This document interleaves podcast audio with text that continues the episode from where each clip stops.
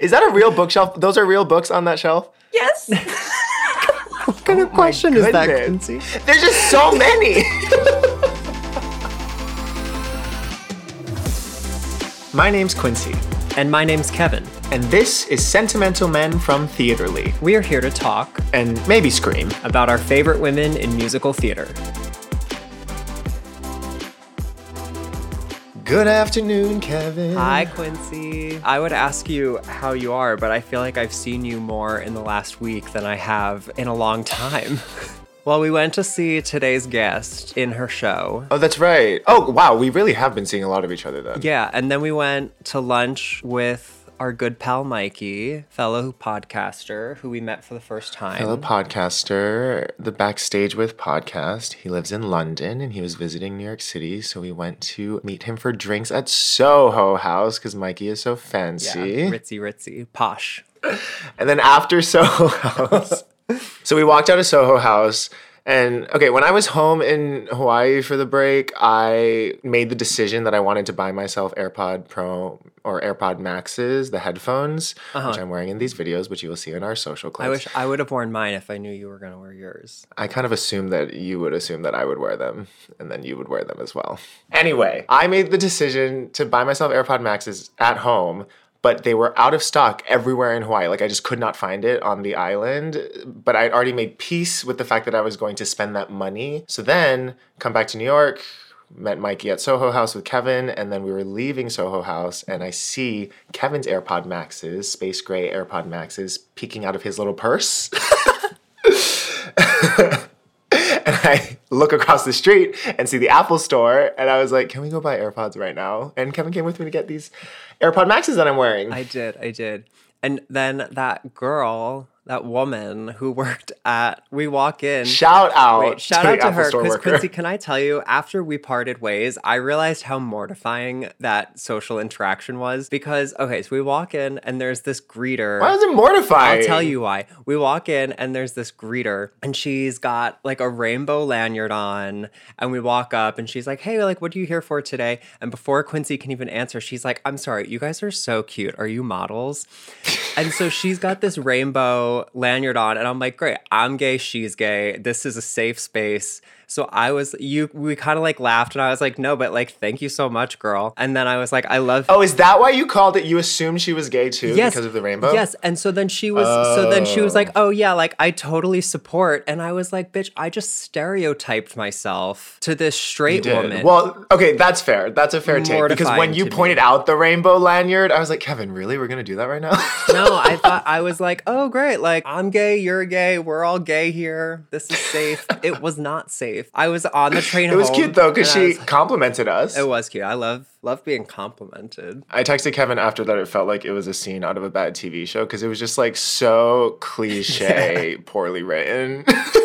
Do you think she says that to everyone really who walks in and we just fell no, I don't it? think so. I think we came in with an energy. I think because we were so giggly excited on how impulsive it was that I was about to do that, we came in with this kind of frenetic energy that she was just feeding off of.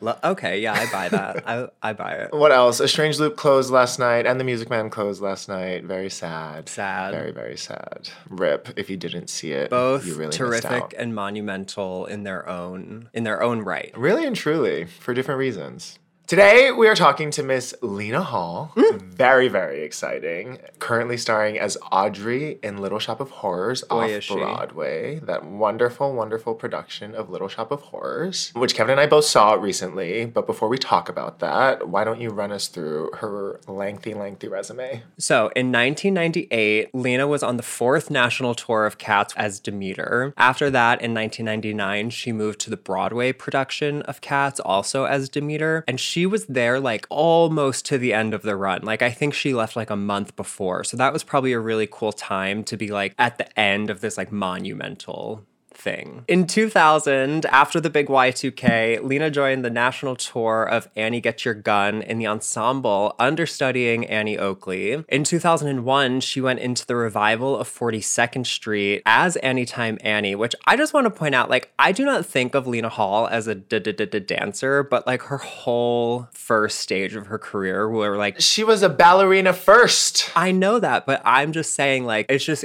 crazy to me how many eras her career has had. After 42nd Street in 2004, she was in the original Broadway cast of Dracula the Musical in the ensemble understudying Kelli O'Hara as Lucy. In 2006, she was in the original Broadway cast of Tarzan, again in the ensemble and understudying Jen Gambatese as Jane. Then in 2008, absolutely iconic and very important, she competed on The Search for Elle Woods, a cult favorite reality show which I am begging some streaming service to purchase and make available to us because it's some of the best TV that's ever been made. I feel like we're unintentionally theming these episodes well because wasn't so Legally Blonde connects back to Leslie Kritzer's episode, and didn't Leslie Kritzer's episode have a tie-in to the previous episode we did before that? Who was it? With Alli Mauzey? Alli Mauzey. There was.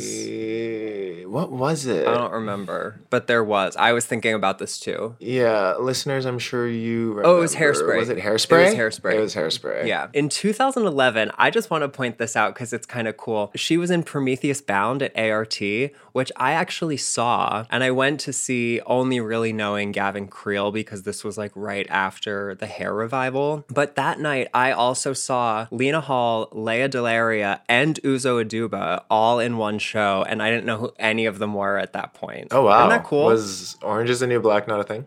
No, ooh, in 2011, it maybe was like one season out. I don't know, but I don't remember knowing who she was. Oh wow. In 2013, she was in the original Broadway cast of Kinky Boots as Nicola. To new beginnings, hello to sunny days. That's my favorite melody in Kinky Boots. She had bops in Boppy bop bops. bop bop bop bops. Especially for a part that did not have a lot of songs. Mm-hmm. I still walk away remembering her moments. Yeah, always stuck in my head. Um, the most beautiful thing in the world. It's so good. Johnny that I know. Right in her nose, too. Ugh. Kinky Boots is actually so good, and I'm mad that the off Broadway production did not run longer. Yeah, I agree. That feels like a show that like could run for a long time on the Chicago model. Kinky Boots should have been our hairspray. Okay, And for hot, whatever reason, it did spicy not work out. Spicy, spicy.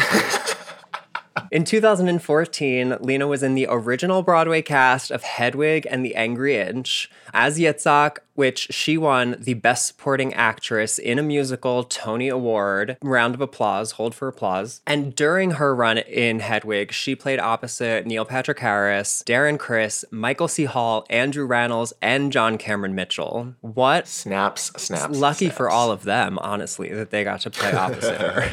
Then in 2016, she did a limited engagement, two months on the national tour of Hedwig, reprising her role, but also one performance a week playing Hedwig, making her the first actor to play both roles. Which, like, honestly, what a flex. That is so, even just like vocally, what a flex. I'm also curious if that was a goal she had. Like, when did that Hmm. become a thing for her? If it ever was, or did she just get the ask and was like, okay, yeah, I'll do that? Yeah. Or was it something that she wanted to do? And kind of like a. I guess we can ask her. Yeah, I guess we, we should have her on the podcast. And it's also that's like such a moment of like gender fluidity before that was really a conversation that was happening in musical theater Totally. which i think was is really cool. So miss lena hall she is quite accomplished. She appears on four original broadway cast recordings tons of other albums of her own music both as a solo artist and with her band the deafening. She has toured the country with josh groban as a featured guest artist on his tour. She's been on tv she's been in films. She was in snowpiercer she was in oh my god she was in the sex and the city movie do you know this so she's in the sex and the city movie in a moment where sarah jessica parker sees these four girlies walking down the street and they remind her of of the main 4 mm-hmm. so lena hall is young cynthia nixon because she had red hair at the time Oh, sure. alongside Ms. Kate Rockwell as young Kim Cattrall, which I totally didn't clock or didn't know. It's terrific because it all filmed in New York, and like Annaleigh Ashford is also in the in the Sex and the City movie. It's fun. There's a little tre- Daphne Rubin-Vega is also in the Sex and the City mm-hmm. movie. Kelli O'Hara's in the second one, I think. Such a little treat for a certain That's how you know it's produced by gays. a certain well, yeah, and cast by Bernie Telsey.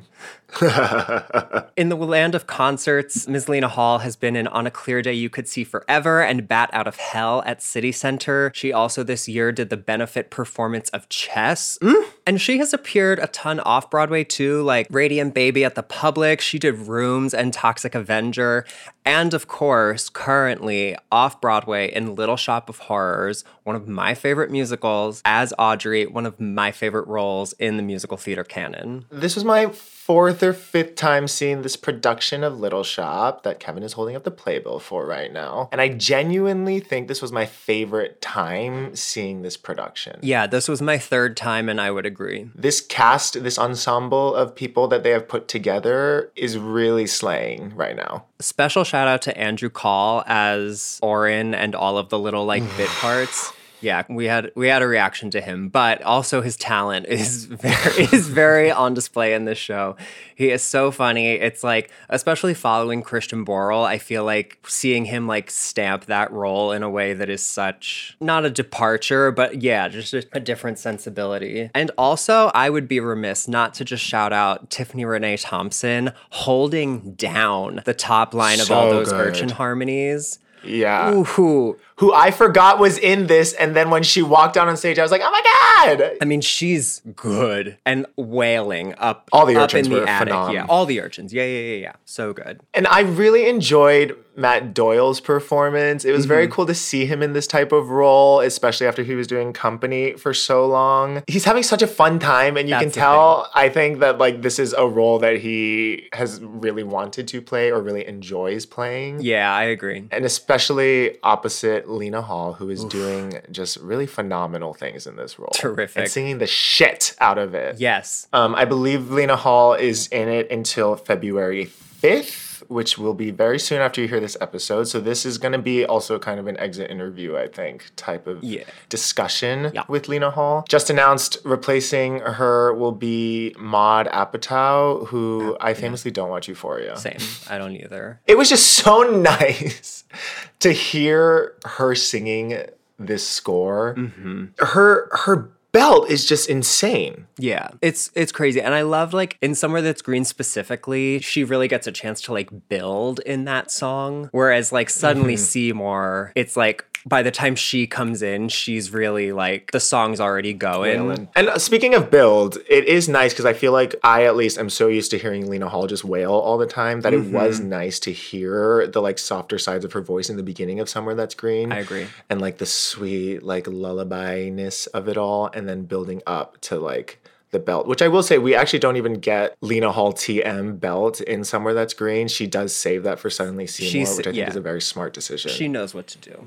And then Suddenly Seymour, she was doing options, little alternate melodies in the belting. It was really, really fantastic. And I feel like that's really like you just said. It's like she's got such a thrilling upper register that like that's the moment where like we got rasp, we got growl, we got like that's a moment kind of like you were saying with Matt Doyle, like you could tell he's having so much fun. That's a moment where you could see like she is just like having so much fun ripping into that score. after watching it, I was like, God, I wish Audrey had one more song after Suddenly Seymour. Yeah, instead That of wasn't. I couldn't sleep. You go to I took a Seymour. Solomex. like just one more somewhere that's green esque number. Little Shop is such a ridiculous show. I love it so much. I love it so so so so so much. Anyways, let's get into the interview with Lena Hall. Lena Hall.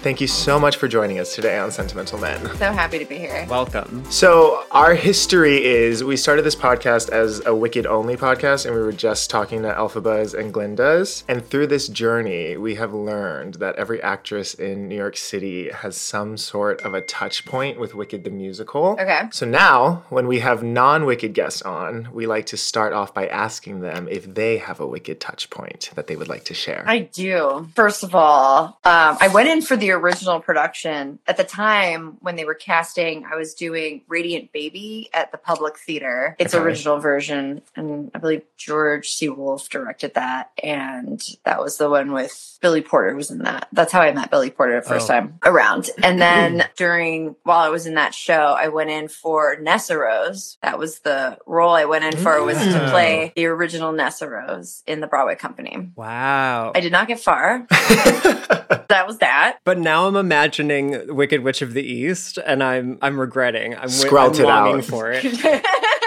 well, this is a long time ago. This is before I could squelch. This is before I was the singer that I am now. This is Mhm. when I still had Mhm. my tonsils. I still sounded like my voice was in my throat. Like I didn't have a great range. Everything was stuck because I had these huge tonsils in the back of my throat. So this was way back in the day. And then uh Mhm. and then later, then I kept going, getting called in for Elphaba. Right. Sure. And like, I would go in, do the damn thing, and do the grit, and like make it Yeah. that. And they Mhm. would comment like, "Oh, she's screwed up her voice." You know, they just didn't want. They wanted an Idina Menzel, essentially. Always, they Uh-huh. wanted someone who Mhm. was who could make her sound and be that. And I, I'm not that Right. specifically. so yeah, so I had been in the show, in for the show for a couple of times. This is before Hedwig, Mhm. and um, I'd been in multiple times, and uh, every time they would just be like, "No,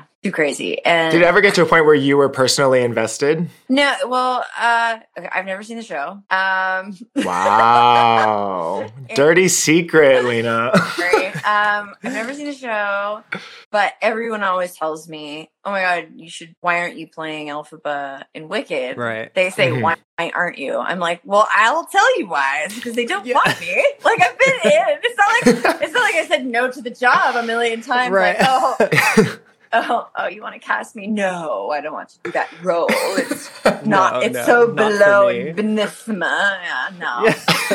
Yeah. No, it's just I never got, you know, I never got far enough in the casting to do it. Mhm. And like, Say la vie. say la vie, I'll, I'll probably never get to play that role unless they change and are open to hearing it differently. Well, it's interesting. You talked about you that's not at a point in your life where you were singing in the way that you are now. You didn't discover your voice yet. I've always imagined you as having this like insane skrelty rock quality to your voice. Is that something that came later? Yeah. So when I went in for Nessarose, that's when I didn't have the voice. And then when I went in later for Elphaba, I Mm-mm. did. Right. So it was it was quite some time later that I started going in for Elphaba. Gotcha. And um, I got my tonsils removed in 2020, 2006. 2006. in 2006. Was it 20, 2006 or 2005? Let's see. I was doing. I was doing I was doing Tarzan the musical Mhm. and we were in pre we no we weren't in previews we were in rehearsals and we were about to go into the theater to do to start tech and I That always was 2006. that was 2006. So I've always had like really big tonsils and I always had tonsil problems ever since I was like a little girl. Anyway, this one day at rehearsal, I looked in the mirror at my tonsils and there was this like blood filled balloon hanging off of one of them. And so I was like, mm, that, that's concerning. that so doesn't seem great. yeah, so I went up to Shuler Hensley and I was like, Shuler, what do you think of this? And I and I he looked and he was like He like freaked out and then he was like took me right to Tom Schumacher. Hmm. Tom Schumacher took one look. They called Gwen Korovin, who's the vocal specialist, and they immediately booked an appointment with her and sent me to her right away. See, this is the thing. When you're young, you don't know that there are vocal specialists. You only know that there are ENTs. You don't know the difference. So I had been going to just these ENTs about my tonsils always, not not thinking I could get them removed, but it was always a problem. So I was always going to these ENTs, and ENTs aren't going to be like, "Let's take out your tonsils when you're an adult." They never do. Mhm. But Right, right. Gwen, who look, took one look and was like, "You're a singer? Like what?" she was like, "We have to take these out like now." Okay, so Tarzan made me wait until after the Tony Awards. Gotcha. Because- Because in theory, does it affect your singing ability? Do you have to kind of relearn how to sing? Well, yeah, I got them out And then all of a sudden I had all of this space and all of this like Right. like I had this Uh. higher voice. It was open and relaxed. Like there was no tension. I was, I'm not put I wasn't pushing against anything to get sound out. Like suddenly it was just like Right. ah, like suddenly It there's nothing in the, the way. Shape of everything. Yeah. Yeah. So then I start so so then I started relearning how to sing and uh I had that was the only time I ever had a vocal teacher. It was with Neil Semer. And we were just like making sure that my voice I was doing the proper things with my voice. But then at the same time I joined a rock band and I started rehearsing with them like at night hmm and they would they would play open chords and they wouldn't change keys so all the keys were so so so insanely high and i couldn't Uh-huh. hear myself and then they would make fun of me and they'd want me to sound like impo- like impossible sounds from a woman like lemmy from motorhead who's got this like like voice that's like super deep you know it's like insane i'm like ow Yeah. Yeah. or they wanted me to sound like Axl Rose or like Steven Tyler or like Robert Plant. They wanted me to sound dirty, like and I'd be mm-hmm. cool because they were like, "You're in theater, you're not cool. Like, be cool." And I was like, "I mean, all right, like I love Janis Joplin." Like, so by rehearsing with them and wanting them to shut up, I like started playing around with what my voice could do and how I could get that rasp without the gr- without it being a growl. So without it being low on my Mhm. chords. I was trying to figure out how to put a rasp somewhere up here. And when I listened to Janis Joplin a lot, I could hear her. I could hear her rasp was, was more like in in a mix or like in a head tone. It Mm. sounded like com- it was coming out of her nose instead of out of her throat. Do you know what I Mhm. mean? Like, Yeah. Yeah. Definitely. I mean, I would. I just don't like doing a growl because it's so bad for your vocal cords to do a growl. That is how Mm. people screw their voices up. Mhm. And it's like, you Mhm. know, it's like I don't even want to do it because I, I don't even want to do it. You know what I mean? It freaks me no. out It. Yeah. it freaks me out to feel that. Like, so, you know, the, the- I figured out how to do this, how to find this weird grit that was like, just like way up here. And it was like very little and it was, it was short lived and it had to, I had to be singing super high in order Mhm. to find it. Cause I was like in a certain spot of my voice that was like placed higher. And then over time, I started to be able to drop the grit, you know, down and down and down. And Right. so I, right. I mean, all it was was really like, oh, I have this new lease on life with my new voice. Like, I don't know what I'm doing with it yet. I don't have all the, I don't have to like belt. Like, I actually have this space here. And like, I have to relearn how to sing. And the craziest thing too about this is that any song that I sing that I sang before I got my tonsils removed, I can't sing it any other way than how I did. So all the oh wow. all the Uh. Tarzan music and all that Jane stuff, like all the all the because I was the understudy for or I was a understudy for Jane that they Yeah. never put on, but Mhm. uh, but like but like all that stuff, it like anytime I go to sing it, it's here and it's so weird because it's stuck in my it's Just stuck here. memory. Uh, Yeah. That's that muscle Yeah. memory. So so yeah. So I mean that's like my vocal journey. Crazy. And then as that was happening, then were you feeling people take you in in a different way? Like, did you feel your the roles you were being considered for was changing along with your voice? No, uh, actually, I already had an extensive resume because Tarzan was the last show I did before I kind of quit the business because I was unhappy. And hmm I was unhappy because like I just I didn't want to deal with being like I didn't want to deal with the politics of being an understudy. It was grossly unfulfilling and it was really frustrating, especially if you were the one they never put on. Hmm Mm. and and it just made my self-esteem like plummet. You know what i mean?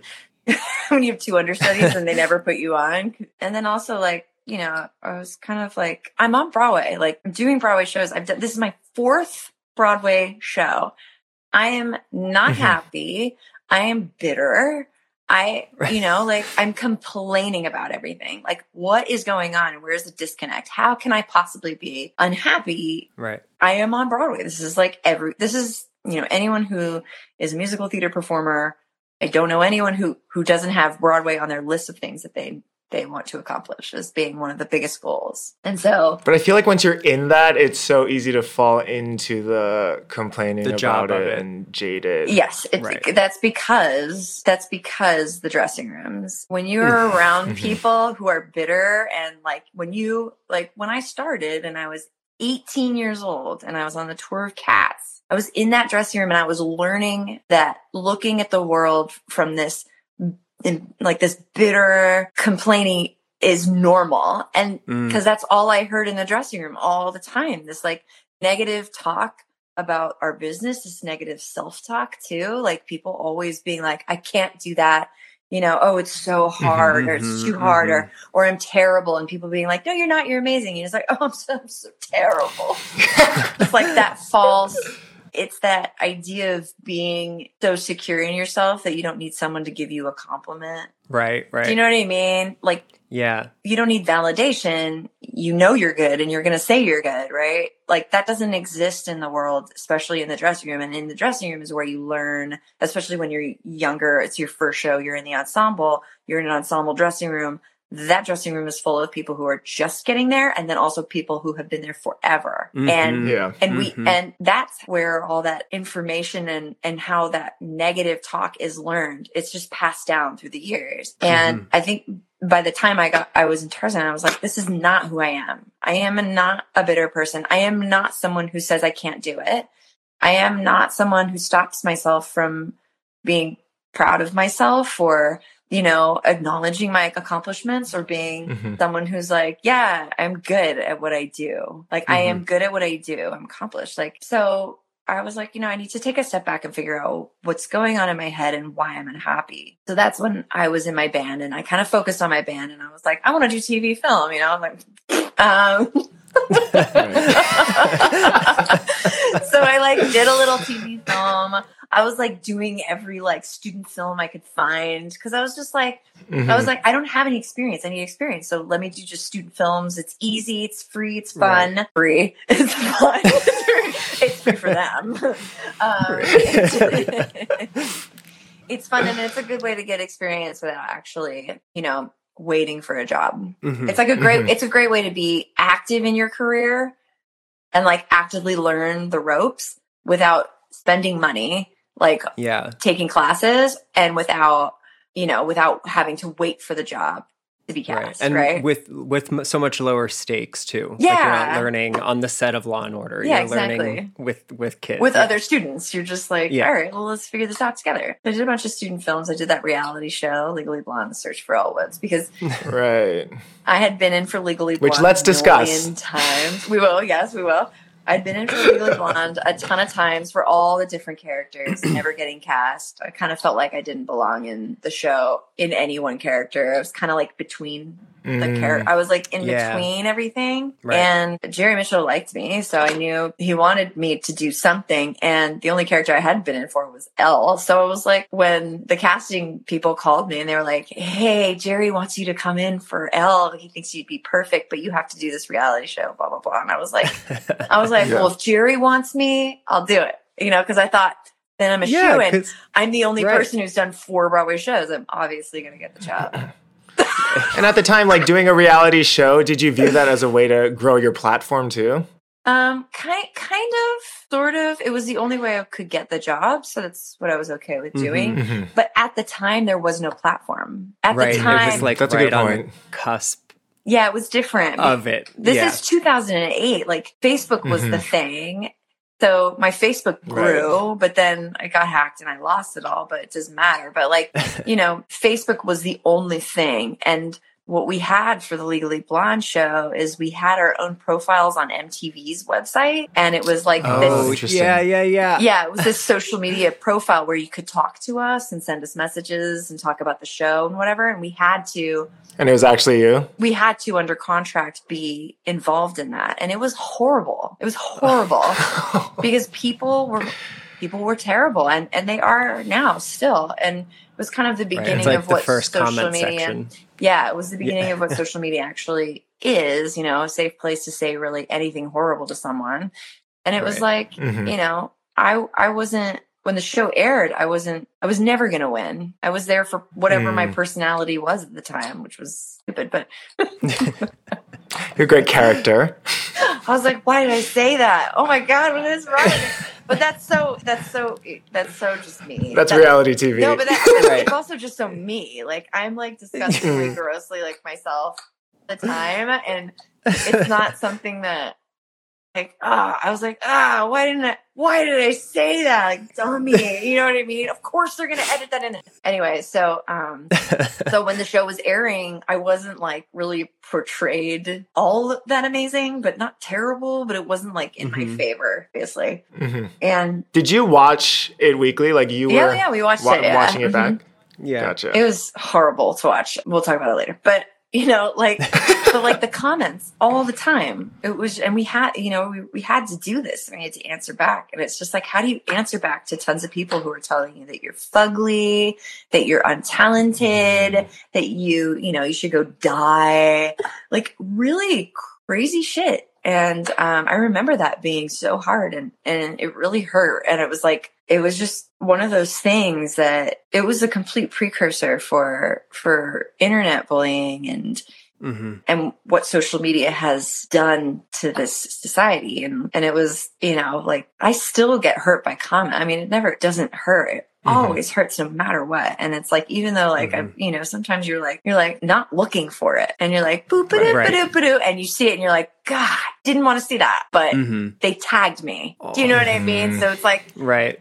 yeah. sometimes you can't anyway. So yeah so that was kind of like the precursor to the horrible world of social media Do you feel like doing the TV show benefited your theatrical career in the aftermath? no because at the time i had so i had bought an apartment when i first moved to new york back in 1999 and i Mhm. decided that once i saw the starbucks go up i was like i think i'm going to sell so i sold the Yeah. apartment right when the market crashed right during the mortgage crisis I sold it. So I got, I had made money on the apartment. So I was kind of free to pick and choose what I wanted to do. And Mhm. that was when I was doing the reality show, doing all of those student films and like, Mhm. you know, doing a guest star on All My Children. And, you know, just kind of like lucky enough to have money in the bank to where I didn't have to take a job. So I was still auditioning for theater, but I was consciously making a choice as to what I wanted to be in theater specifically.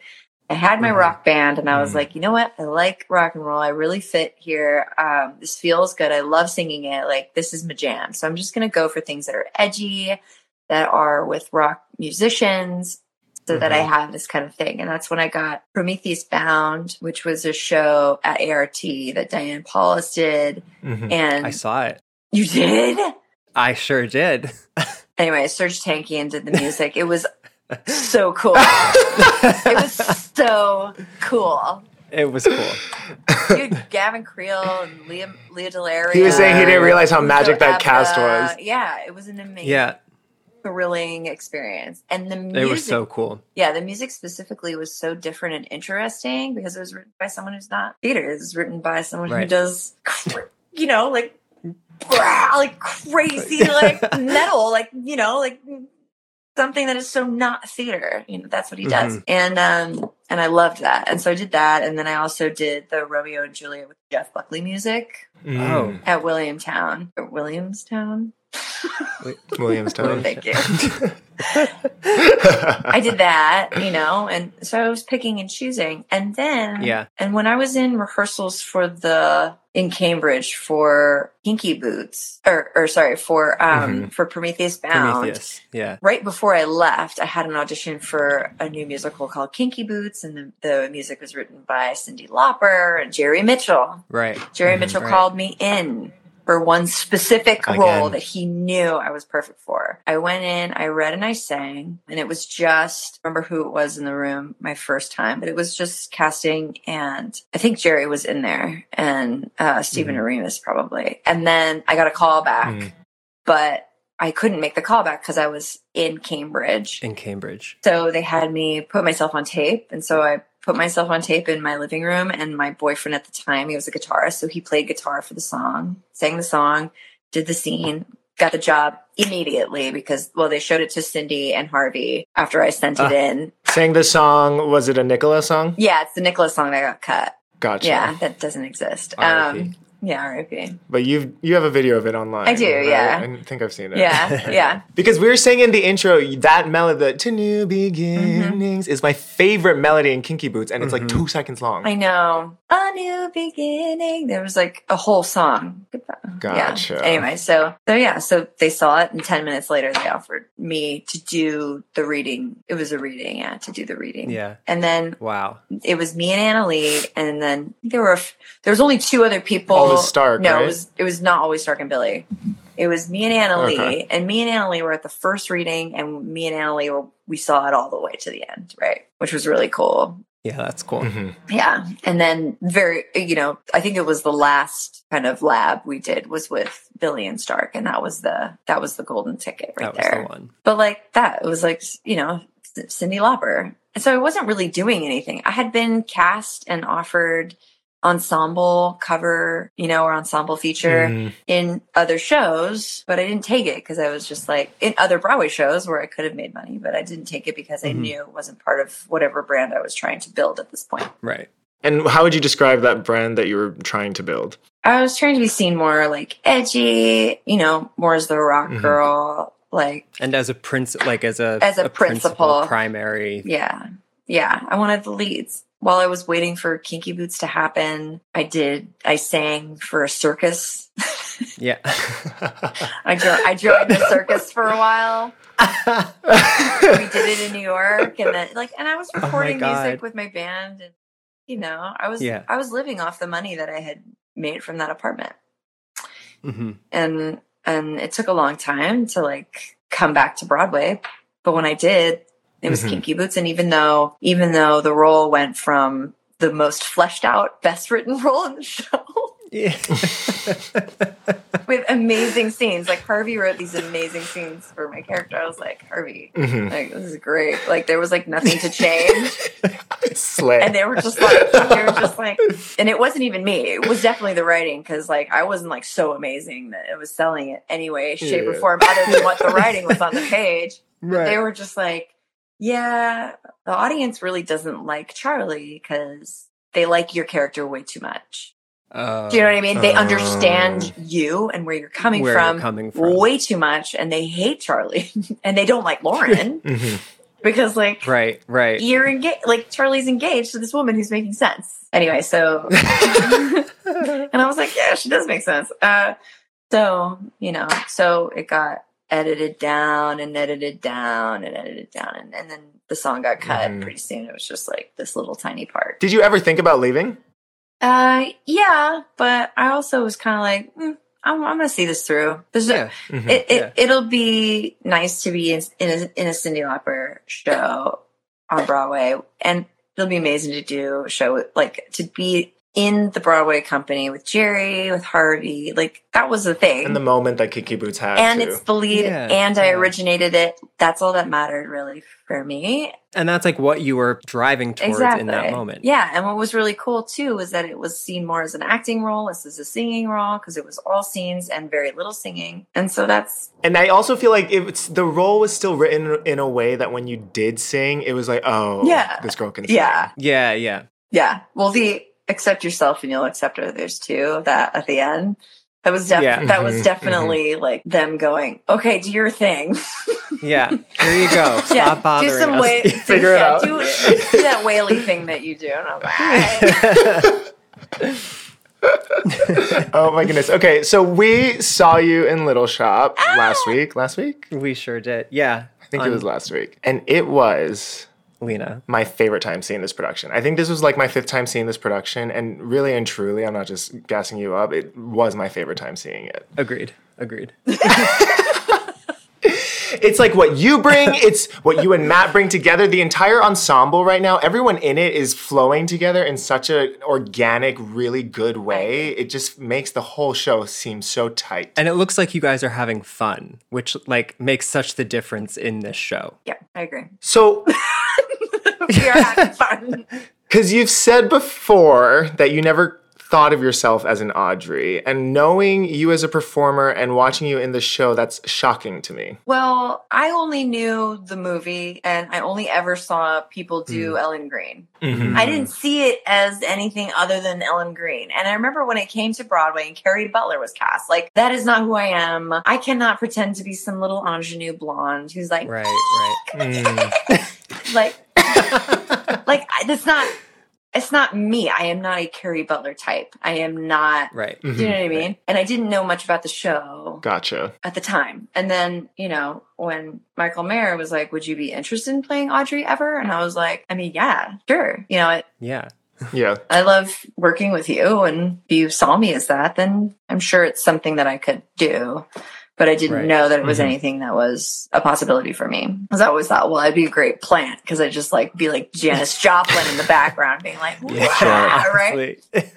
But then once I got into rehearsal, I saw Tammy and Tammy blew it wide open. When I saw Mhm, Tammy and how completely different she was, it totally opened my mind up and I was like, I can do anything I want with this character. right. Boom. It does not Mhm. have to be that that I know. She doesn't have to be a Right. damsel. yes. It does not have to be damsel in distress. It also doesn't have to be what Tammy did because that is not what I do. And Mhm. so all I knew was that I was like, all right, this has to come from me. And reading the reading the way her character is written is just like it, it's so beyond heartbreaking. And I don't understand how this trope of ditzy blonde came about. Mhm. Mm. Where people are like, she's a ditzy blonde. I'm like, she's so not. Right. Mhm. Well, I think Little Shop has a tendency, it can really easily fall into this, like, just, oh, it's like this campy fun musical. No, with if you're not actually paying attention to what's being said, it can come across very silly and goofy. Yeah. hmm Um, but reading her is highly insecure and has led a tough life. You know, Mhm. she's a Yeah. relatively tough girl just because of the life that she's lit, led. She's willing to do things in order to survive that she doesn't want to do and that Mhm. she's not proud of. And she's not proud of herself. She doesn't like herself. She doesn't, there's none of that. Like, and, and she thinks that she deserves someone who beats her. She thinks that, like, and it's all written there in black and white. Like, it's so clear mm-hmm. on the page, you know, how deeply insecure she is and how and how much she'll stick up for someone that she likes. Like she sticks up for seymour. She sticks up for seymour. She Mhm. she sees that he's he's wonderful and she, she she sticks up for him. She can't stick up for herself you know? But we know a lot of people like that. Like i used to be like that. I'm like girl you deserve so much better. And in the meantime i'm in like some horrible abusive relationship you know Yeah. thinking that that's all i could get like and that's the only person who's ever gonna love me? No. You know we kind of been there and i, I approached it from a, a place of really like just like who am i? What have i been through that is like her? How can i ground her in a way where it's realistic and it makes sense for the character but also within the context of the show as well and everything going around on around me so that it, Mhm. hmm so that it's a good like combination of the seriousness of the character or the, the sadness of the character but then also the fun of the character and the things going around because she makes jokes about everything too hmm Mhm. and like the the We death said the moment when um the dent when you're in the shop and the dentist is like, sorry, what?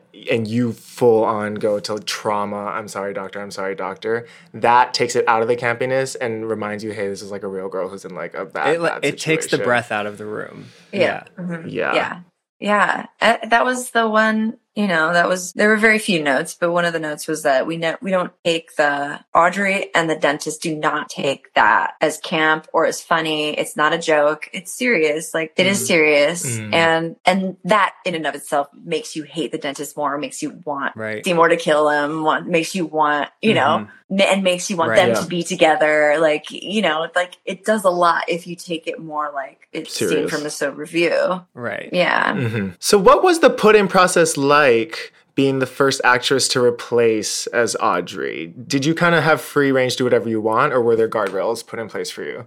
I had free reign, you know. I mean, basically, Nice. they were like, Okay. they were like, you know, if she does what she does, you do what you do. Mhm. Although they did Mhm. want me to sing not good, and I was like, no, Oh, interesting. no, no, no, no, no, no. It doesn't have. Thank you so much for pushing back on that. yeah. They said it's storytelling, and I'm like, well, sure, but we are in a musical, so people are expecting her to sing. And when she sings somewhere that's green, that's not like, you know, this is not, t- it's just like, it's a song. Like, Yeah. it's okay. Yeah, It- it's yeah. like, it- it- It's a musical. like, I mean, I, I, I can sound bad if you want, but what's the point? And, you know, let's raise the key back up and let's, you know, let's, Mhm. Mm. let's, let's do it. Let's do it proper. Yeah. You're not, you don't have to do, change anything about the show in order, you know, for me, like I'll do it in the original key. And so, you know, it was a big, it was a big thing. They were like, don't riff, don't do this, don't do that. Like, keep it Mm. simple, keep it the way it's written, this and that and the other. And I was like, all right, well, I can respect that. Like that I can do. Mhm. But to sing purposefully bad doesn't make any sense to me because then that'll take the audience out of the show because everyone else Right. around them is Mhm. singing well. And then they'll be like, oh, she's, you know what I mean? So then it makes the audience so aware that it's a musical. Do you know what I Mhm. mean? Mhm. Instead of just being too, yeah. drawn into the story because it's being told well. And it adds a layer of storytelling too. We were talking in the intro about how you're somewhere that's green. You don't give us the full whale yet, you know, and you save that for Suddenly Seymour. And that is Yeah. such a beautiful arc, I think, to follow in the show. and also like I'm not singing how I normally sing either because um Mm. somewhere that's green it's just like so much of a voice that I don't normally sing like it's like so mixed it's in mixed town It's like in the mask. yeah, it's in mass town and I, I I never really sing like that like even the even Audrey's speaking voice is different than my own and hmm you know like for for me to find her speaking voice where the audience would believe it 100% and not think that i was putting on a voice that was so important to me like the whole Mhm. thing about it i was just like i need the audience to be on board with this character from the moment she comes on stage and the first thing that comes out of her mouth Mhm. and for them to be like oh that's a real person not like oh that's lena hall doing a terrible accent or Doing Audrey. Yeah. you know, Yeah. or or that you know, or oh, that's Lena Hall being Kerry Butler, or or that's Lena Hall Mhm. being you know whatever. Yeah. It needs to feel somewhere natural, and like my very first instinct because I got I got no direction on accent or anything. Like because I was like, so what? That's interesting. I was interesting. like, so what's the accent? They're like, I mean, well, New York, right? So New York, they're in New York, whatever. Uh-huh. And Tammy was using her natural accent, the Jersey accent, which I don't Mhm. have, and but that was inherently hers. And I was like, oh, you know who I know, who is quintessentially in my mind, Audrey, is Cyndi Lauper, Oh. Mm. Oh my God. and I know her, and I've talked to her on the phone, long conversations, and I've heard her not on. Uh huh. I've heard her as herself behind the scenes. Yeah. And it is Wow, a yeah. much more relaxed, much different version than than an au- like than an audience gets. Right. And Mhm. that out that clicked to me. I was like, it's her. It's it's her. And she was almost cast in the movie too, which is a really interesting thing. Oh wow. I didn't But- know that. Yeah, but inherently that's just like what came out. And then and some things started to develop, like my face started to go that way and to do the accent, it was like I was like everything's pulling left. I just like can't you know, I'm trying to like fix my mouth and face. yeah. And and for some reason that that all is what made the voice what that voice is. So and and Mhm. because I knew her I know it and I I know it so well and like it was it felt more natural to me. And then the body language was also equally important. Like the shoes, I asked for the highest heels I could possibly have because I wanted to feel like I was off Mm. center. I wanted to feel Mm. like I was constantly teetering around, you know, like Mm. yeah. the dresses were always, always tight. And the way it was is that she'd go off stage and someone would pull the dress down and she'd go back on stage, right? And in the Right. character, I was like, well, you know, she's insecure. So she would be constantly fixing herself because she's insecure in her Mm. skin and doesn't feel good Mm. about herself. So she's constantly pulling and, you know, trying to fix herself and uh, teetering around and feeling really just self-conscious and uncomfortable in who Mhm. she is. And so that was like making her, you know, from my point of view, Cyndi Lauper with a lot of insecurity teetering around. Yeah. That was how it all That's kind of so came together. that's so crazy hearing you say Cyndi Lauper now. It like it all just clicked into an entirely different context. Yeah. That is I love that so much. Anyone who knows her after the show, they're like, you know who you sounded like, right? And I was like, Sin. Yeah. You They're like, I'm like, Sin. like, yeah, they're that's the like, point, yeah. girls. I'm like, yeah, exactly. It was because it's her. Has she Oh, seen you? goodness. Is she gonna come see you? no, I mean, I could see what she's up to and see if she wanted to come. But I wonder if she would block it. Yeah. That'd be cool. That'd be funny if she's the only one who didn't. Right. She was like, "Where was that exit from?" like, I. Ah. So, from a career standpoint, Little Shop feels kind of like your big return to the New York stage in a lot of ways mm-hmm. after your Hedwig experience. Talk to me about the time in between Hedwig and Little Shop, and was it kind of a decision to be like, okay, this is how I'm going to return in this show, or did you just want to get back on stage? I just wanted to get back on stage. I booked TV show, the TV show Snowpiercer, and um, Mhm. I'd never done a series regular on a TV show. It was like, I'm going to be famous now. This is amazing. like, going to be a huge Yeah. hit. It's going to make my life, my career. I signed the contract. Mm. It was a terrible contract and it kept me away from doing theater because of schedule. I had no idea. Gotcha. I had no idea what I was getting into. Looking, I mean, now that I know, it's like I, I can make sure that I don't set myself up Right. for that anymore. But I mean, it was really tough. I'm really lucky I had a job during the pandemic, though. So I will say that. Mm. Um, No, the timing of that is actually kind of perfect. yeah, I, I, I that was really lucky. But you know, I was supposed to do the Cher show, and I, I couldn't do that. And it was a, it was a different show when I was in it. It was more of a it was more of a Were you the Teal Wicks track? yeah, but it was much different than Gotcha. what hap- Mm. ended up being out there. So, you know, and I was really sad because I, I really wanted to do that because I was like, Cher, that's kind of like, we are simpatico. Yeah. You know what I mean? In, in, in odd ways, we sim- or we were definitely simpatico. She always saw herself as a rock singer. And I was like, I Mhm. knew I could Yeah. bring that dream of her vision of herself to life. How long were you working on the Cher Show? So I did everyone's zeroing in the I did the I did I did the what should have been a workshop, a showcase before it went to Broadway. Gotcha. Gotcha. I was well Okay. before it went out of town to come to Broadway. I was supposed to do it. And it was Michaela and Stephanie at the Uh-huh. time? Gotcha. Yeah. Yeah. But I really wanted to do it. And then the the contract was, you know, of this the TV show, they were just like, can't. And you know, Mm-hmm. and then Chess as well. Like Chess did that concert in a long time ago, but the concert at the Kennedy Center. Right. And I was supposed to do that because Chess has been my project that I actually put together. What do you mean by put together? I put like I connected the pieces. So okay, so uh, Danny Strong, who wrote the new book, um, Danny Uh-huh. Strong Yeah. was like a friend, and, and we were out for drinks. This is when I was drinking. We were out for drinks in LA, Mhm. and he didn't know Josh Groban, so he was like, he was like, "How do you know Josh Groban? I love him." We were drunk.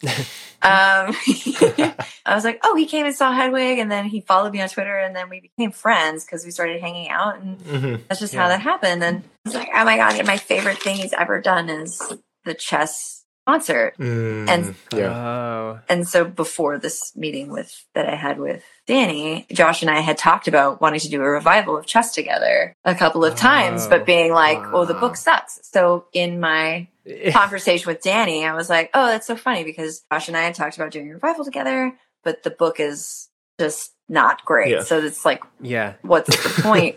and then Danny was just straight up, I know how to fix that book. It's my dream to fix that book. And I was like, really? He's like, yes. And so we were like, well, who would direct it?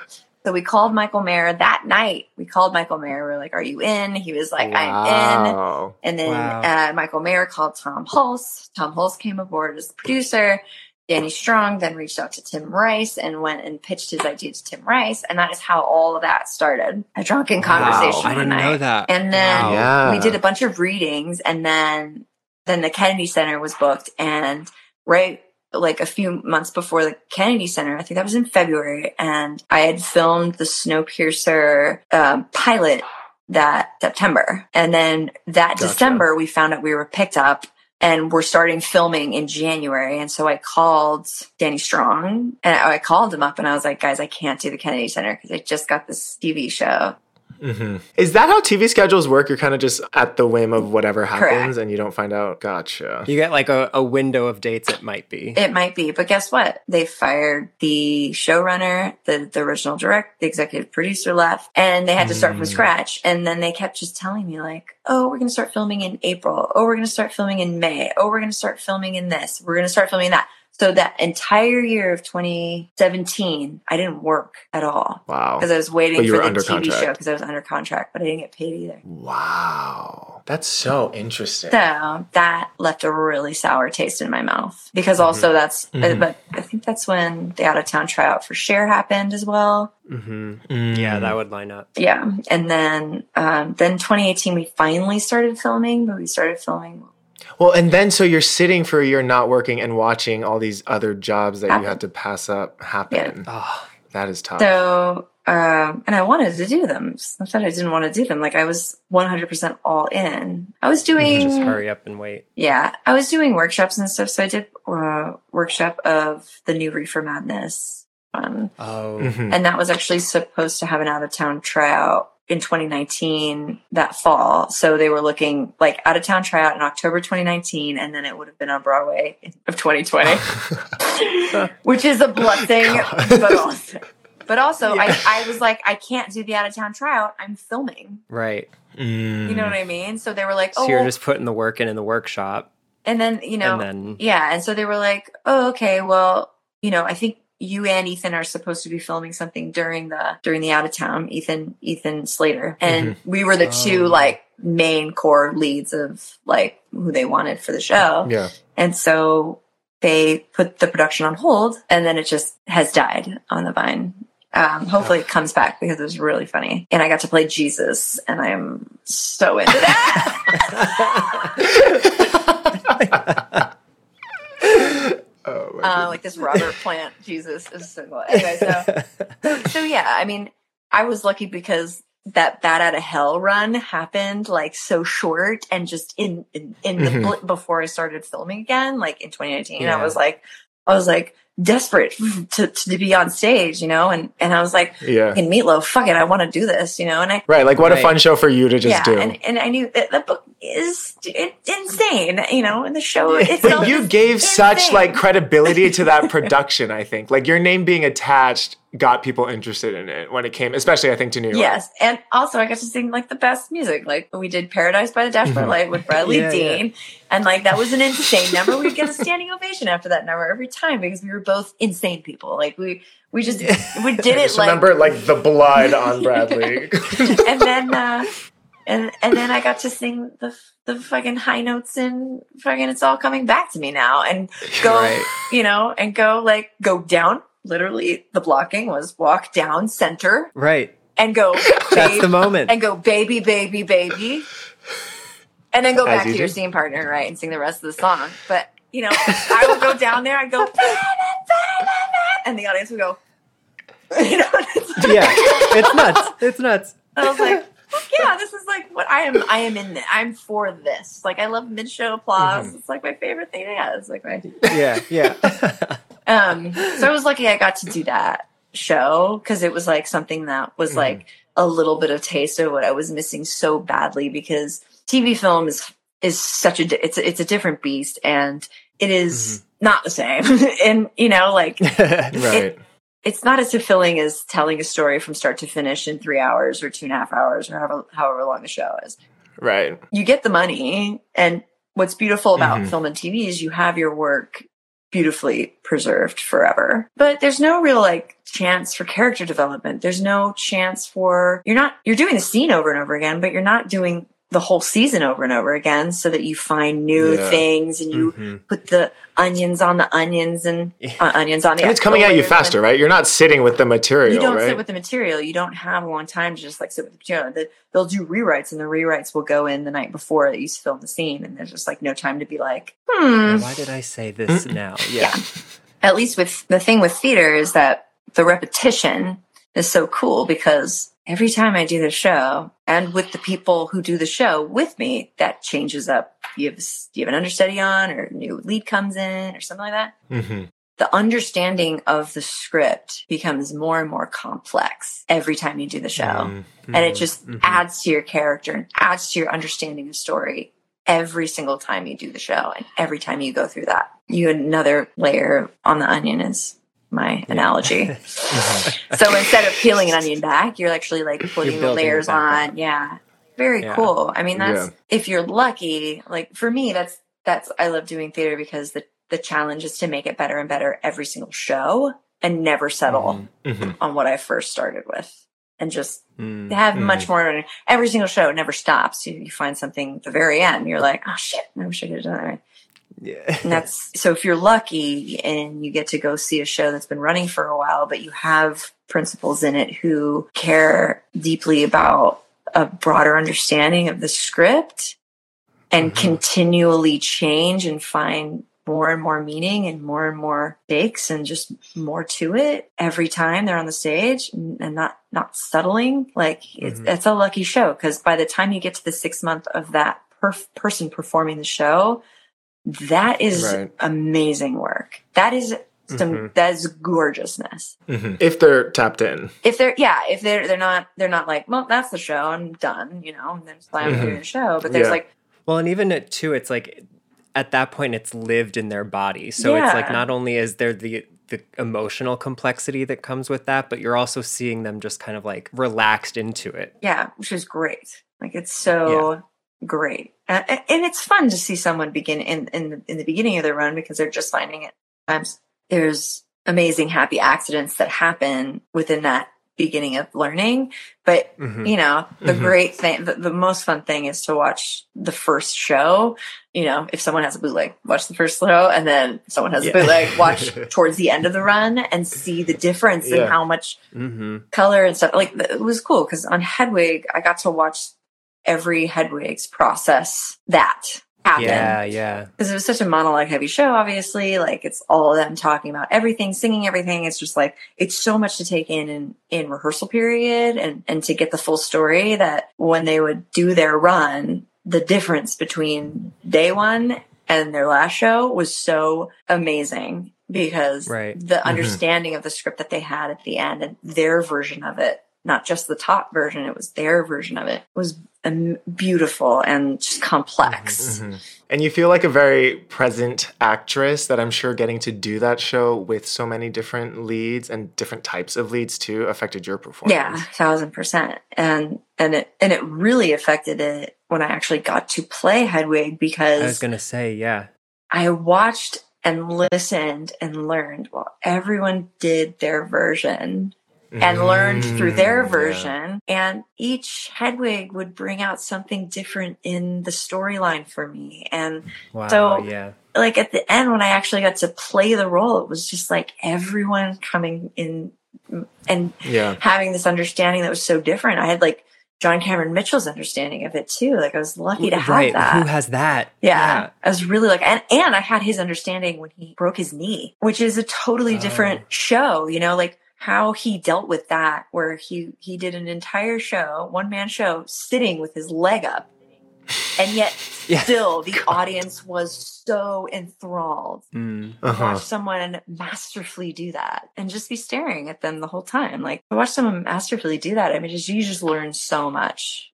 If you allow yourself to be present in the moment, if you allow yourself to learn. How did you was playing Hedwig the character a goal of yours? How did that come about? When we were doing it, I had been joked about wanting to do it. And I know Stephen Uh-huh. Trask had been like, oh, you, you would be a great Hedwig. Love to see you play Hedwig. So it was kind of like mumbles of it, but I didn't think it was an opportunity because, you know, I'm not a big enough name, which I don't Mm, think you need a mm. big name to be in that show, but that's a whole other thing. Mm-hmm. I think the show itself is so brilliant. You Yeah. don't need to rely on like marketing should just be about how brilliant the show is, not about the person in it. And even after the Tony Award, they you still felt like you were viewed that way, like you didn't have that credibility. Um, yeah, I don't have a view. I have zero sense of like, you know what I mean? Like, I ain't no Lea Michele. Like, Yeah. I'm not packing the theater. like, I'm not, you know, demanding a $800 ticket at the theater. Like, I'm not, I'm not at, But you're not not a name. Like I think you being cast in Little Shop is it's not stunt casting because you are like a theatrical performer, but it is Right. like a draw. It's an exciting casting. Yeah, Oh, for sure. Um, well, thanks. uh, but but yeah, so but that was always the talk. It was like you don't have a big enough name. You know, it was said to me.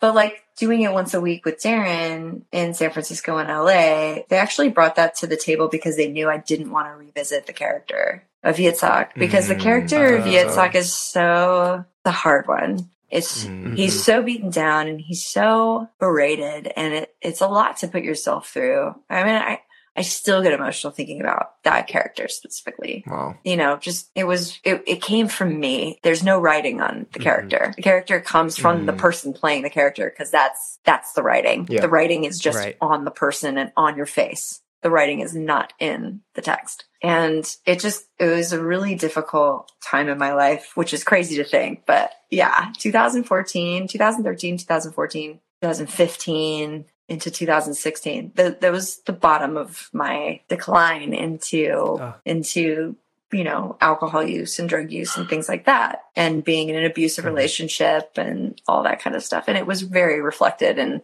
that performance But that's interesting because you're navigating all of that personally while your professional life is kind of skyrocketing. yeah exactly yeah yeah so they knew i didn't want to come back to the character because it was I was like, because by the time you know the the tour came around, I was newly sober, um, Mm. Mhm. and I had shed that. Like I was trying to shed that old thing Mhm. and not Gotcha. come back. You know, I I just got sober. I got sober in August, and we started rehearsals in let's see what September. Wow. So for the tour, um, so it was it was tough to go back into that. I cried when I put the wig back on. I was like, I fucking don't want to be this. Oh. But the way they got me to say yes was they were like, well, Darren, doesn't- Darren doesn't want to do eight shows a week, but we have to do eight shows a week because subscribers, blah, blah, blah. And, um, and so they were like, so we, we thought you could play Hedwig once a week. And I was like, yeah, right. Yeah, Puts the wig on. I was like, yeah, right. Yeah, yeah, sounds Yeah, good. right. Where Yeah, do I sign? yeah yeah i mean and then that just kind of like accentuated that specific chapter of my life in a way that was like Yeah. so cool because i could take all Mhm. of this life experience that i had and you know and i did feel just like downtrodden and shitty and like i was pulling myself up from the depths of where i had gone to Right. you know, just Mhm. newly sober and trying to stay on the straight and narrow and just like, you know, do my job best I could. And and then I had all that knowledge from all the other Hedwigs before me, and it was just like such a cool it all just kind of came moment in together in, time. the right way. Yeah, exactly. It was very exciting. So I'm glad that happened for you. that was really fun. We had a good time, but I was still like pulling myself out of a hole and like it was it was tough. And I was not I would say Darren and I's relationship has become more of a friendship after that than we were Mhm. Mm. in it. I mean, I was there for him and I was on his side and I was like happy to hang out, but I was I was I was much more in my own hole because I was trying to get out of Right. what I had Yeah, been going through. yourself. Yeah. Yeah, the last last part. Yeah, exactly. You've already kind of done this with us, so if you don't have an answer, that's fine. but we like to ask about career roads not taken, a job or opportunity or yet to be taken. Career roads yet to be taken? Not or yet, up to you. What what does that mean? So, a career road not taken could be a job that you really wanted and didn't get, a job that you had to pass for some reason. A career road yet to be taken is a job that you really want to do. Or a dream project or something. A dream project. Oh, this is within TV film theater. We're talking. Yes. Multi hyphenate. You go wherever it takes you. Oh gosh. I'm well, there was a bunch of things, you know, that didn't work out because that TV show. So it was really Mhm. yeah, yeah, yeah. yeah. But let's see. Mm, Those were the roads closed, Yeah. blocked, rerouted. Yeah, I mean, look, if I had stayed blonde, my natural hair Mhm. color is blonde. If I had stayed blonde, I- I think it all would have been my life would be completely different. I mean, if you think about like the decision to quit the business and join a rock band and sell my apartment, that's like a big ass. so if I hadn't sold my apartment, I would have had to keep taking jobs and I would still be in the ensemble on Broadway. Mm. Broadway. hmm You think? Not with that voice. I, I don't know because there's so many. Ta- I mean, if you think about it, there's so many Mhm. insanely talented people on Broadway who are in the ensemble and Mhm. who are understudies or swings, and they can't get out of that because Right. they Mhm. don't have the opportunity to say no and Right. go for the shit pay and live off of some Right, savings somewhere Right. and like just build a career the way you want it. Like that was Yeah. what was so lucky for me was that I had that opportunity. a lot of people, you know, they need to take the jobs. So they're not able to stop and be like, no, no more. I'm going to just be a lead and I'm just going to be this type of lead. Yeah. Yeah. Very interesting. But for Well, other we careers, glad that we are in this universe. for other careers, um, interior designer, architect. Hello. the bookshelf. Is that a real bookshelf? Those are real books on that shelf? Yes. What kind of Oh my question is that. Quincy? There's just so many. oh, you don't even. Breaking. My Lena Hall can read. You heard it here first. Here, take it under. Oh God, there's laundry on the dining room table. I apologize, but Oh my good! Look at that dining room table. okay, I'm looking at the outside though. okay, so that's all books. Oh my god! oh my gosh. Real books. Yeah. Quincy, I Real cannot believe how surprised you are at books. Look at this. Like, you know, so I'm- many. This is Beautiful. Gorgeous. your house is beautiful. Thank you. Interior Did you designer. did you design your house? I did. it's gorgeous. Thank you. Wow. Wow. you know. Okay, so this could actually be another career road for you. Yeah. Oh, okay. so, really quick story. During a little shop, one of the girls in the dressing room was like, "My room, my where I'm living, blah blah blah." And I was like, hmm. I was like, "Well, I mean, I can always take a look at it and help you out and help you like organize and figure out where things should go and like what the best layout is and da da da da da. I can like make Yeah. suggestions if you have a budget. I can make suggestions of things you can get that are cheap that will help Wow. the space, whatever." Mhm. And then, um, and then one of the other girls who's actually swing, she was, she's a producer and she's like, this sounds like a TV show. And I was like, oh yeah, I've always wanted my own like HGTV show. I was like, I already Yeah, have yeah. a name. It's Uh-huh. called Lena Overhaul. Let's start it with let's start in Broadway. You go and make that's over people's dressing do. rooms. Exactly. That's well, not, it, Not yeah. dressing rooms, not dressing rooms, but I want to go to my friends, you know, all my Broadway friends, go to Oh their yeah, yeah, yeah. space, organize and like do. And then Andrew Call, I love it. Andrew Call is Yeah. like a, a licensed contractor. And he was like, oh shit, I'll be your licensed contractor. I was like, that's perfect because it'll be Lena Overhaul with Andrew Call. Wait, Oh my god. Pitch that to like an editorial site or something. where do I sign? Who do I send my check to? That is incredible. Right? So we I love that. Really yeah, we, cool. we go and film like a little, it would be like a little half hour show. And you do all the Broadway Yeah. talents and go there and like, you know, do small space because it's New York. So small spaces are always the key and Yeah. the thing. And, and like, I'm obsessed with organization and I'm obsessed with like proper use of space and things like that. So like, that's, that's what it would have been. Mm. But I don't that was a have time. I'll have time. oh my goodness. I'll have time in the middle of the next year, maybe. There's so much on the Ooh. table right now, and I'm really excited. Really? But That's fun. Stage? cro- please, What's- fingers crossed, stage. Fingers crossed for me that Okay. it all works out. This is stage and film-ish, but it's also stage, so it'll be stage film. Okay. This is Yeah. exciting. Um, I'm just happy to have you back in the theater too. world. on Me too. But fingers crossed, please, because it scheduling needs to work out, and it needs to be like all the producers need to be on board. So I can't wait to see how this turns out. Yeah. So cryptic. Lena Hall, thank you so much for coming on Sentimental Men. you're welcome. Thank you.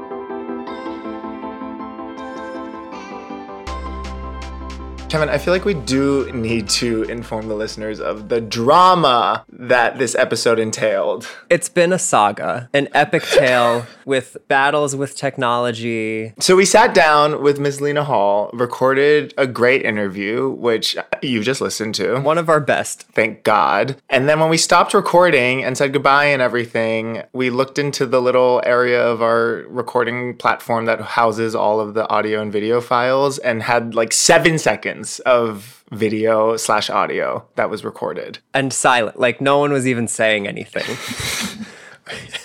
And I, nothing. I noticed it. No record And I was like, Lena don't freak out, Quincy. Maybe, maybe you're just like not looking at this correctly. So I was like, hey, Kevin, I'm gonna log out and like tinker around a little bit to see. You just like sit tight.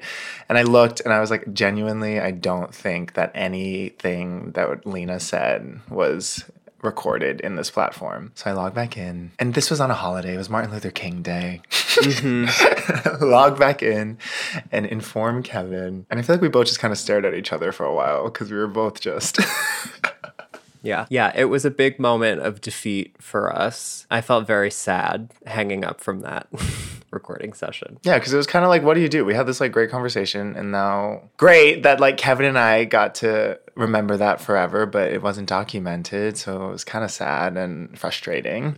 Yeah. Um, but then we decided to sleep on it. and try again and figure it out the next day. Call back in and the morning, won't you? Yeah.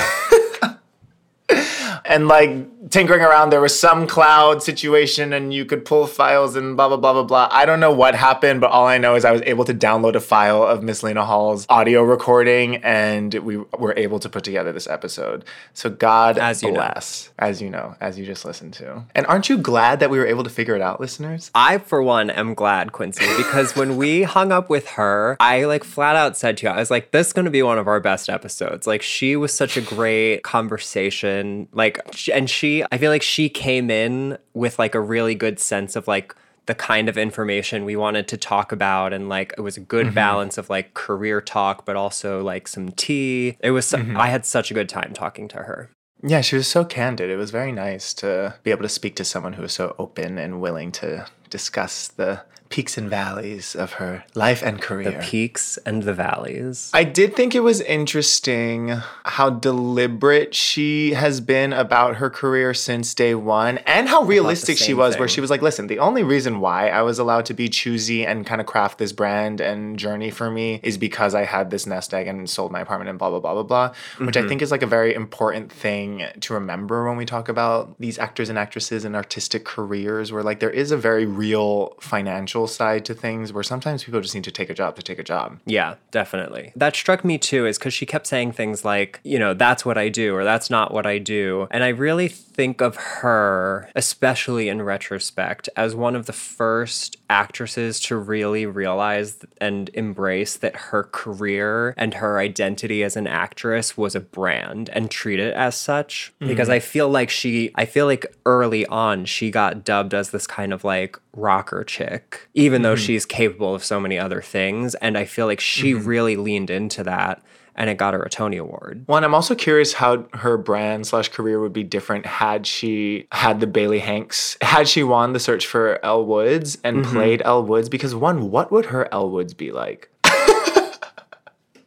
I would love to see it. But wait, also with Legally Blonde, I can't remember if she said this to us or if it's something I read or heard somewhere else, but she truly had been in for like every role in that show. Like imagine her mm-hmm. Vivian. imagine her that. Brooke Wyndham. Well, I was thinking Vivian the whole time. When she was talking about that, I was like, her Vivian would slay the house down. So stupid. The rasp too on that. Oof.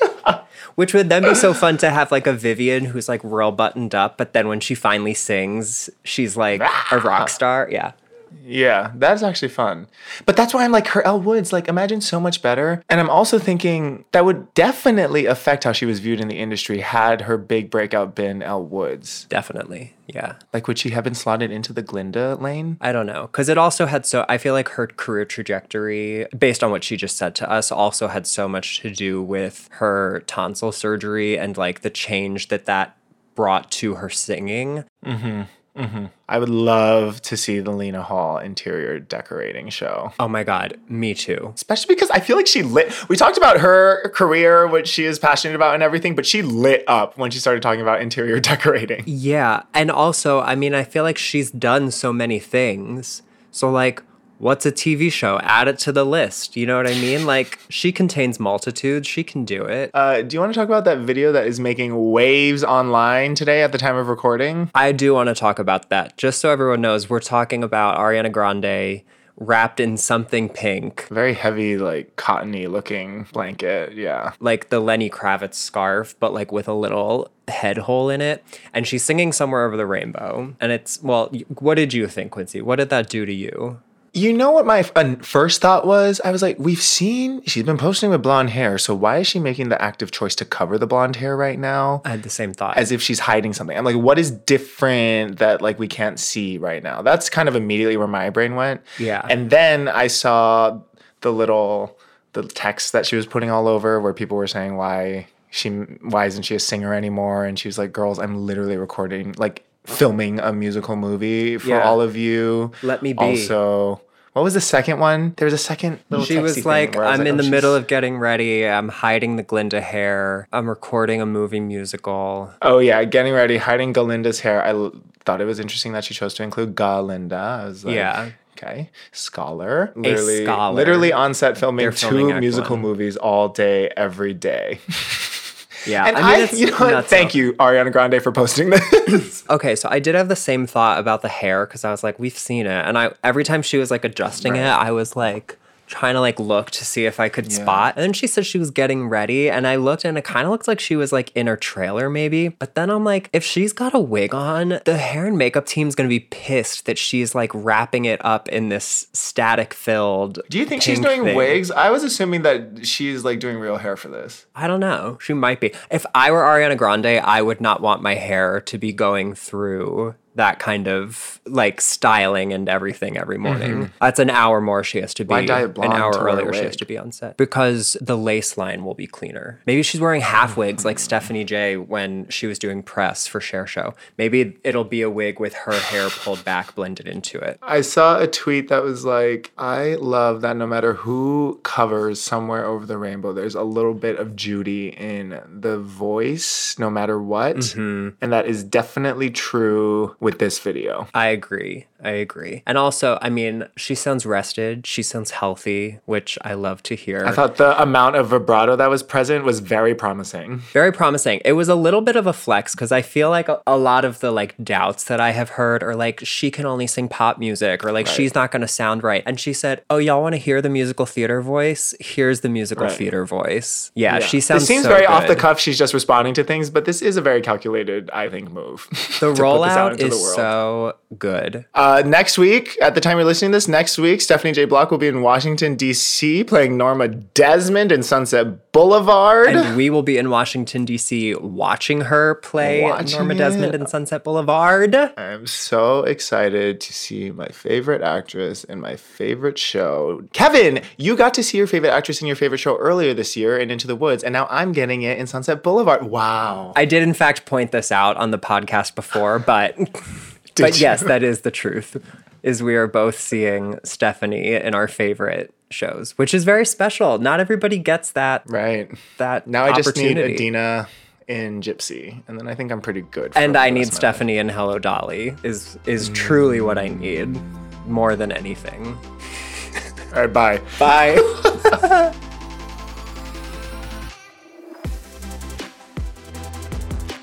You've been listening to Sentimental Men from Theatrely. This episode was produced by Quincy Brown, Kevin Bianchi, and the team at Theatrely. Thanks to Anthony Abatangelo, the most swankified podcast editor in town. And another thanks to Michaela Reynolds for making us look downright Osmopolitan in our new key art, and to Julia DeMarzo for our logo design. If you want to get in touch, send us an email. We love to hear from you all. You can reach us at sentmenpod at theatrely.com.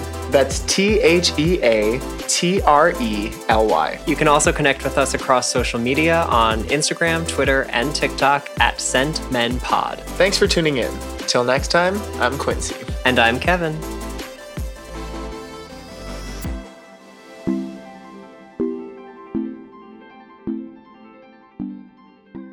And I love the stark contrast of like Cynthia's giving us nothing. Not a single thing. But the day she drops a green pinky or something on her grid, the world is gonna explode. It's all over.